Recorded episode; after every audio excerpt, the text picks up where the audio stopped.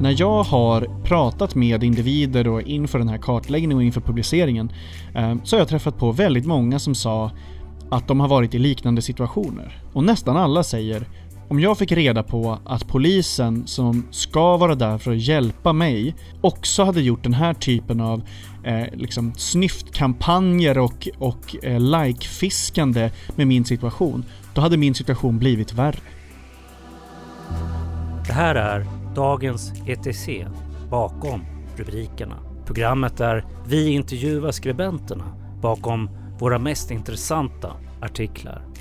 Jag heter Emanuel Hendal och i det här avsnittet berättar dagens ETCs ledarskribent Max V Karlsson om polisens grova övertramp i sociala medier. Jag tänkte börja med att läsa upp en liten bit ur din text. Och då står det så här. Reklamsamarbete med företag, effektsökande och integritetskränkande foton och filmer på misstänkta. Omhändertagna, utsatta, sjuka, medvetslösa, gamla, barn, människors hem, misär och tragedi. Allt läggs upp för hundratusentals följare. När man läser det här, det här låter ju ganska extremt. Alltså, hur, hur tror du att det kunde, kunde bli så här? Jag tror att det till stor del handlar om att man eh, har eh, tappat eller släppt kontrollen. Ehm, I arbetet av att vilja synas mer för medborgare och eh, det här liksom mantrat av att finnas där folk finns så har man skapat sig en kommunikationsapparat som är så stor att man inte kan ha koll på den. Med hur många administratörer som helst, bokstavligen över 500 olika typer av sidor och, och, och Eh, så runt om eh, för olika regioner på olika plattformar runt om i landet. Ehm, det är skitsvårt att ha översyn eh, och en överblick över det här.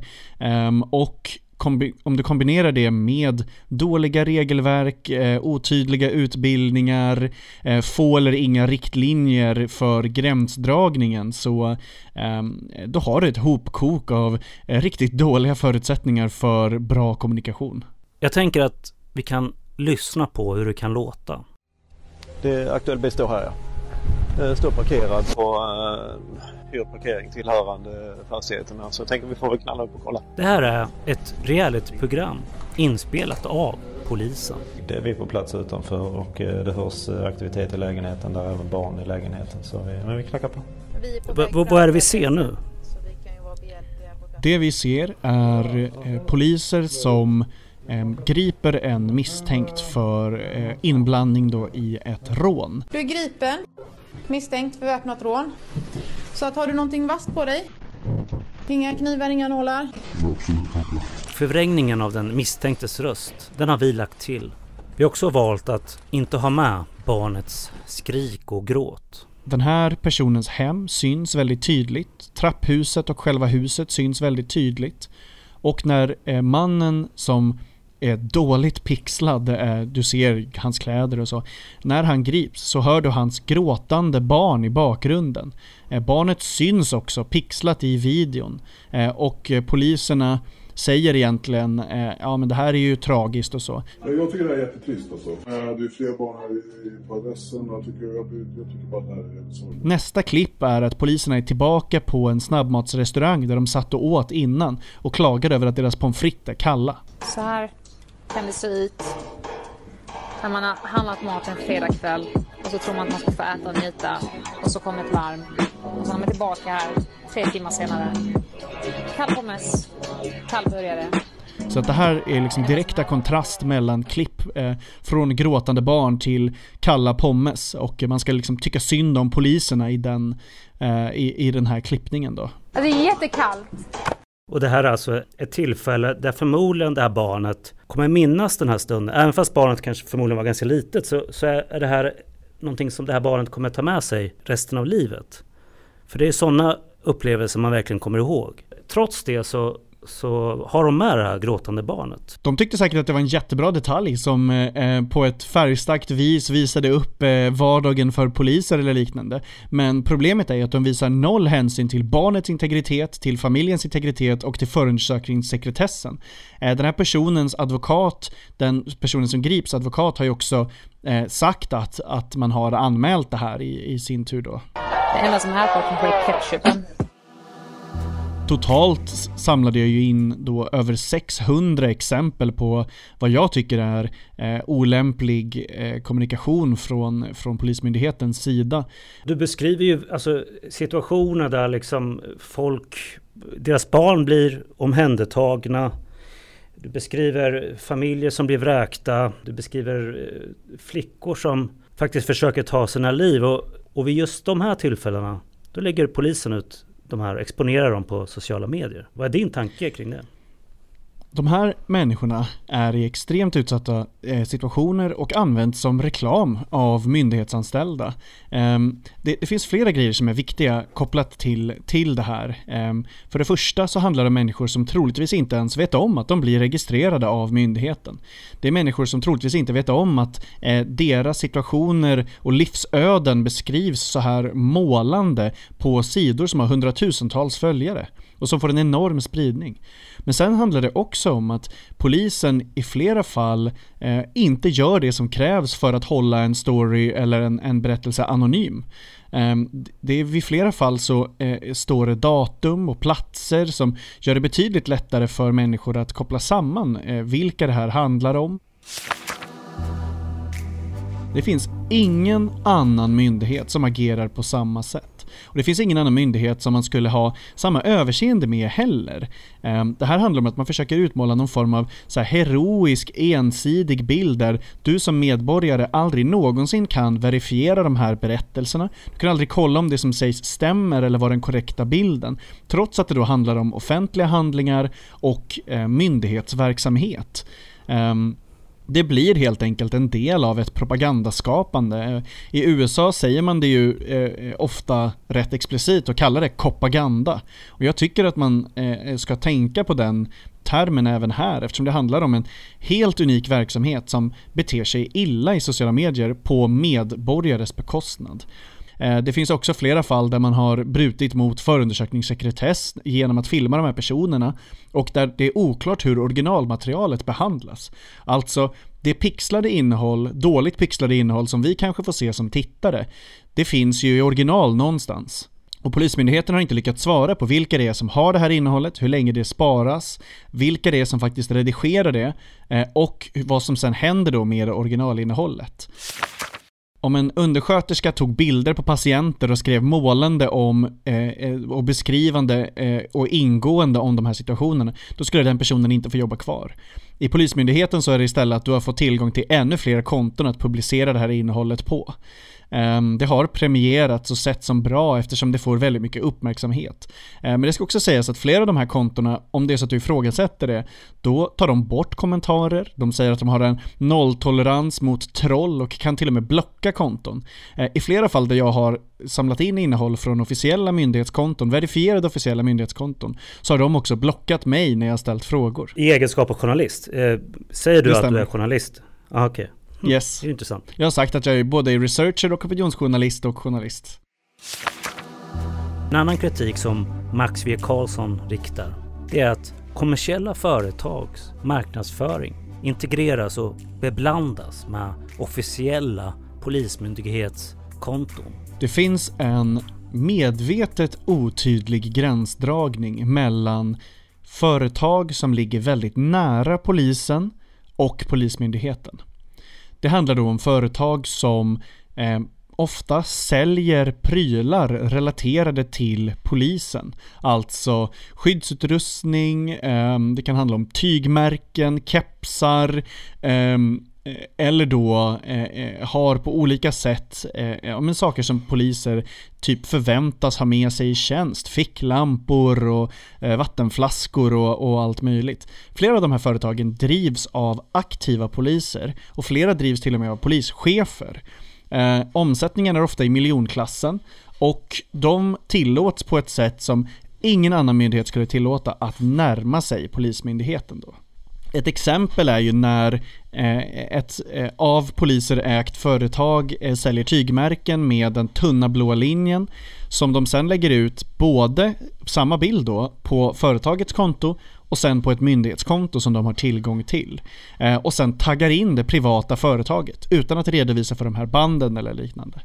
Ehm, det är den ena biten. Den andra biten är de poliser som använder den Eh, bild och den status de får av av samhället egentligen som poliser för att sen bygga upp ett personligt varumärke och samarbeta med bilmärken, sälja sportdryck och, och liknande. Eh, trots att de då kanske tränar eller gör de här reklamsamarbetena i polisuniform. Eh, det här har inte eh, avtagit ett enda dugg sen, sen publiceringen egentligen. Det här med tunna blå linjen, skulle du kunna beskriva det? I USA så är Thin Blue Line eh, i princip lika, ehm, eh, lika polariserat och politiserat som att man säger Blue Lives Matter eller liknande. Alltså att man ser det som en motpol till sociala rörelser och, och eh, progressiva krafter som till exempel Black Lives Matter. Och det är lätt att förstå då, när man pratar om det politiska med det här, varför den här typen av krigsretorik inte ska användas av myndigheter eller representanter för myndigheter. Och sen så är det då en enorm reklamindustri. Eh, du kan köpa ryggsäckar, termosar, vantar, mössor, västar, knivar, armband, tröjor, tygmärken med den här symbolen. Eh, du kan köpa barnkläder ehm, och det är väldigt många som har officiella då sådana här Eh, eh, tygmärken fastsydda på sin polisuniform. Då har vi liksom hört det här om att den, den tunna blå linjen, vi berättar om att de kör, liksom håller på med reality-tv, att de liksom exponerar utsatta människor. Om de använder de här olika verktygen för att eh, locka möjliga nya poliser till branschen och sånt där. Vad tror du, är det rätt typ av poliser vi får då som attraheras av den här typen av budskap? Om syftet är att rekrytera fler poliser så tror jag att det här är helt fel väg att gå. Eh, jag tror att det inte finns Eh, eller jag tror inte det finns en enda person som blir lockad av att se polisen gripa en person och höra den personens gråtande barn i bakgrunden. Jag tror att om det är så att man faktiskt skulle vilja rekrytera poliser så gör man det genom bättre villkor för de poliserna. Ehm, det är sättet att höja statusen för yrket, precis som Polisförbundet också själva säger, eh, polisernas fackförbund. Hur, hur har eh, reaktionerna varit eh, bland poliser? Jag skulle säga att reaktionerna har varit väldigt, väldigt bra. Eh, sen publicering så har jag fått kanske 50-60 meddelanden från poliser som eh, uttrycker att de håller med och att de upplever en svårighet att prata om det här eh, på eh, ja, men sina arbetsplatser då. Ehm, det kan vara poliser som har känt sig obekväma med att publicera innehåll på sociala medier men som tvingats av chefer. Um, det kan vara eh, poliser som tycker att det är helt fel grej att göra men som till och med fått uppleva repressalier för att de valt att inte göra det på det sättet. De allra flesta poliser som, som har hört av sig eller som jag har hört av eh, har ju eh, egentligen stämt in i att det handlar om en, en stor mängd eh, väldigt olämpligt innehåll och flera övertramp. Um, sen så har Polismyndigheten också reagerat. eh, framförallt internt, där man har skickat ut meddelanden om ehm, eh, sociala medier och hur man uttrycker sig och så. Och ett av de här meddelandena som, som sen då läcktes till, till mig, eh, där nämner man också mig explicit och har med artikeln från eh, ETC. Och eh, Ehm, eh, egentligen eh, tydligare säger att det är lätt att berusas av gillande och sånt. Därför tänker jag också, tänk på vad vi stoppade. Den här realityserien, den drogs ju bort efter bara två veckor. Ehm, eh, efter min första publicering då. Ehm, och eh, eh, som jag förstått det så har flera planerade initiativ också stoppats. Så, vad är nästa steg? Ja, nästa steg är ju att följa upp. Ehm, polismyndigheten har i samband med, med granskningen gjort löften. Man har sagt att man vill bli bättre på det här, man vill ha bättre kommunikation, ehm, man ska skärpa sig, man ska framförallt, har man då lovat, gå igenom alla inläggen på alla kontona för att se att det inte ligger kvar något gammalt och skräpar. Men flera av mina exempel är ju flera år gamla och de ligger kvar. Ehm, så det har man lovat sig, det har man eh, eh, åtagit sig från myndighetens sida. Här måste ju vi såklart följa upp och se att de gör vad de lovar. Um, och att, uh, att det faktiskt blir en, en märkbar förändring i det här. Jättestort tack Max och jag ser verkligen fram emot den här eh, uppföljningen. Eh, den här granskningen är verkligen viktig. Du, du, gör ett väldigt bra jobb med den, att du uppmärksammar det här. Tack! Jag kom på en grej förresten att eh, den här granskningen har ju faktiskt eh, lyfts i riksdagen. Tack talman och min fråga riktar sig till statsrådet Damberg och rör polisens närvaro på sociala medier. Du hör Magnus Ek, Centerpartiet. I Max Karlssons, i mitt tycke, mycket bra granskning så har han lyft fram exempel där eh, polisen i sociala medier lyfter fram bilder på misstänkta med bristande avidentifiering. Det är väldigt roligt att granskningen har fått den typen av genomslag, att det, att det faktiskt lyfts av eh, de, ja, de som stiftar våra lagar. Gråtande barn, kränkande beskrivningar.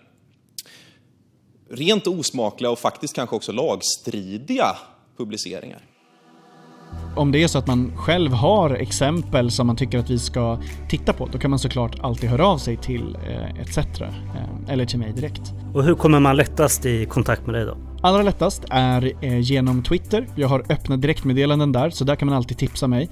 Och jag heter Karlsson Max på Twitter. Om det är så att man vill komma i kontakt med mig krypterat, då kan man skriva till mig på Twitter eller eh, via ETC så får man mitt mobilnummer. Då finns jag på den krypterade chattappen Signal. Eh, och det gör det möjligt då att, att eh, tipsa eller skriva berättelser eh, krypterat helt enkelt.